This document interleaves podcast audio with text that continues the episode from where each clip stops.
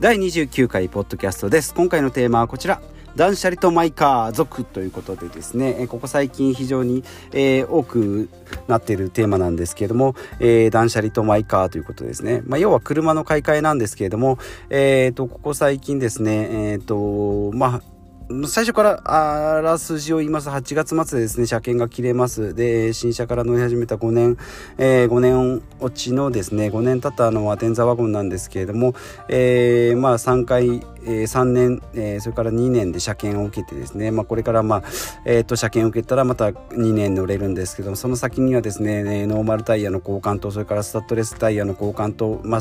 えー、車検とで合わせると25万円程度、えー、かかります。まあこれこのまま乗り続けてもですね、えー、車の維持費も高いなということでですねまあ今乗ってる車電車ワゴンもですねそのまあ広いと言ってもまあワゴンなんで、まあ、高さはあんまりないですし、まあ、車幅が、えーと、割とあるので狭い道が通れないし巻き込んでですね吸ったりですねえー、バンパーなんかもなんかあのー、車車幅がよく分からなくてですねベコッとこうバンパーを割ったりですね、えー、ドアをこうへこませたりっていうので、まあ、ちょこちょこ10万ぐらいの修理が、まあ、何回かあってですね、まあ、自分に合ってないなと思いながらもうこれ売却してしまおうと。で、まあ、売却してですねまた新たな車を買って、えーと、手出しで、えー、追加のお金がかかるのはちょっとアホらしいなと思ったので、まあ、査定をですね2社3社にお願いしたところですね大体780万ぐらい、えー、の見積もり、えー、売却でですね。でまあ中古で、えー、同程度、まあ、もしくはもうちょっと悪い悪い程度6年落ち56年落ちで、えー、45万キロの車コンパクトのタイプにすると、まあ、同じ780万ぐらいでですね買えるんだったら、まあ、トントンでもですね、まあねえー、と月の維持費が、えー、セーブできるのであれば、まあ、それをキャッシュフローと考えてですね、えー、か乗り換えをしていこうかなと思ってたところですね、まあ、110万円で売れるということでですね、えー、しかも車検のところまで、えー、要は次の車が乗れるまで、えー、決まるまでですね乗っていいということで。もう即決してですねもうえーと、早々と売却の話は進めて110万円を元手に、まあ、元手にといっても、まあ、入ってくるのは先なんですけども、まあ、それの予算をもとに、えー、車を探していったところですね。39万円のフィットですね、えーと、6年落ちの4万5千キロ、えー、フィットですね、まあ、状態も割と綺麗でタイヤもですね、えー、8分8割ぐらい、えーと、溝が残っているということで非常にいい状態のものがあったので、まあ、これを、えー、見に行ってですね、まあ、そこで即決して、まあ、39万円の車体なんですけども、えー、そこからの車検と、まあ、なんか税金といろいろいろいろ足して全部で66万円ですね。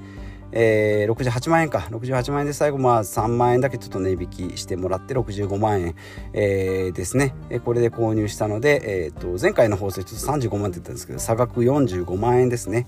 でこれでもう、えーと、タイヤも車検もあるので、まあ、あとは保険とかですね。まあ保険なんかはまあ前の車も一緒ですので、えー、一番安い保険 2, 2万円ぐらいですかね。1万8000円とかの、えー、任意保険にネットで入って SBI 証券 SBI 証券じゃない SBI 保険ですね。SBI 損保の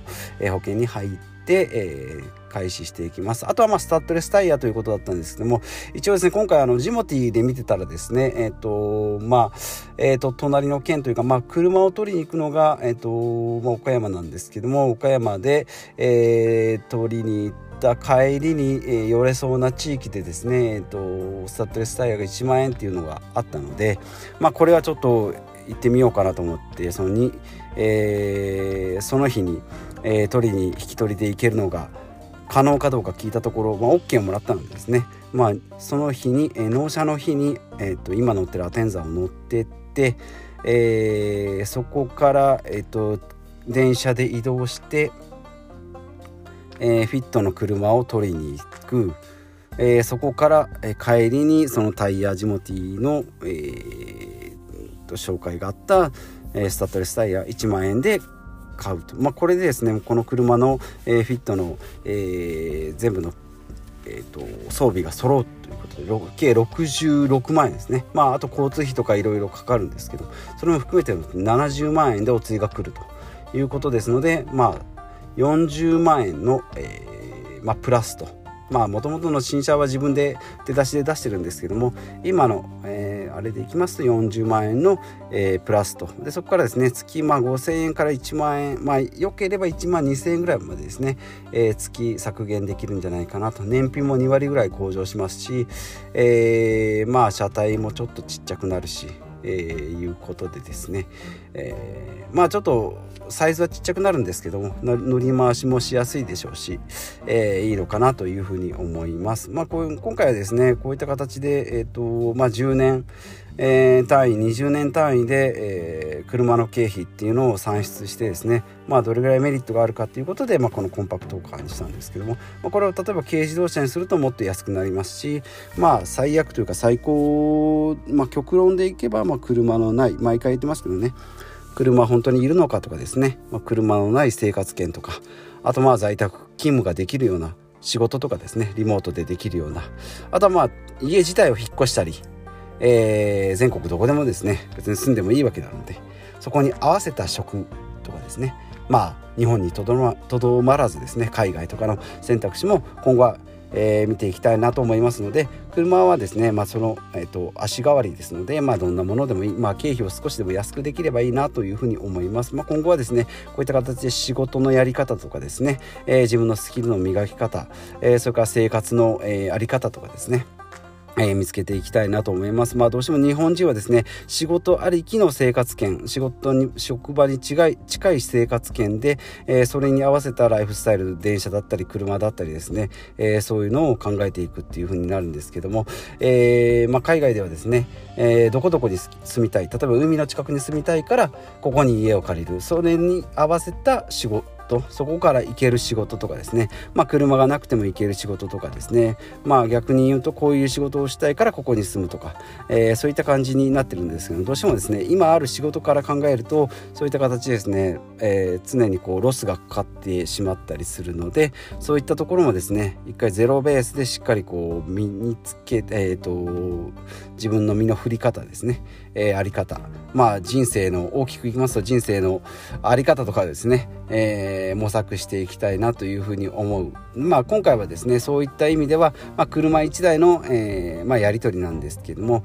えー、自分でこう探してですねまあ、周りの人の意見も聞いたんですけども最終的には自分の判断でもう乗り換えた方が賢明だなということで、えー、やりました。まあそれに対しての努力っていうのはそんなに苦痛には、まあ、結構手間はかかります、えー、借り借り換えると契約もかかりますしなんか銀行とかですね警察署に車庫証明取りに行ったりまた行かないといけなかったりってなるんですけどその都度ですねこういろんな工夫とかですね、え、アイデアを持ってですね、まあ、今回ジモティーもそうですしまあちょっと家族に、えーと、警察署取りに行ってもらったりもするんですけどもそういった形でですね、えーえーと、なんかことが起きた、まあ、事故とかアクシデントとかですね、えー、まあ、ピンチが起きた時にそこで、え、どう対処していくかっていうのが、えー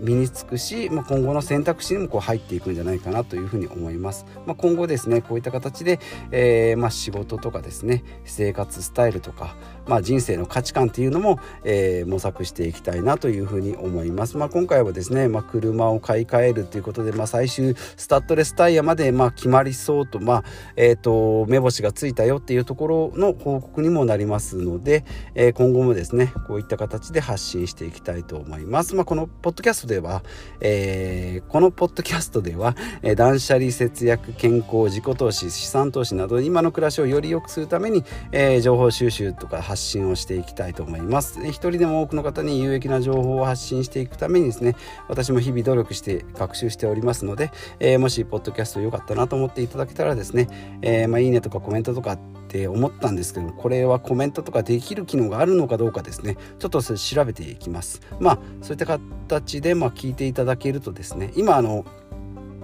えっ、ー、とリスナーの方のえっ、ー、と年代とかですねそういうの集計が、ね、どのアンカーとかですね、えーと、Spotify で聞いてる Apple のポッドキャストで聞いてるっていうのが集計で出ますので割とですね20代の方とかも、えー、聞いていらっしゃるし私と同じ40代50代の方もいらっしゃるっていうことでまあ幅広い層の方にですね、えー、気づきになったりですね参考になったり、えー、するような、え情報発信ができたらいいなと思いますので今後もよろしくお願いします。ではまた次回お会いしましょう。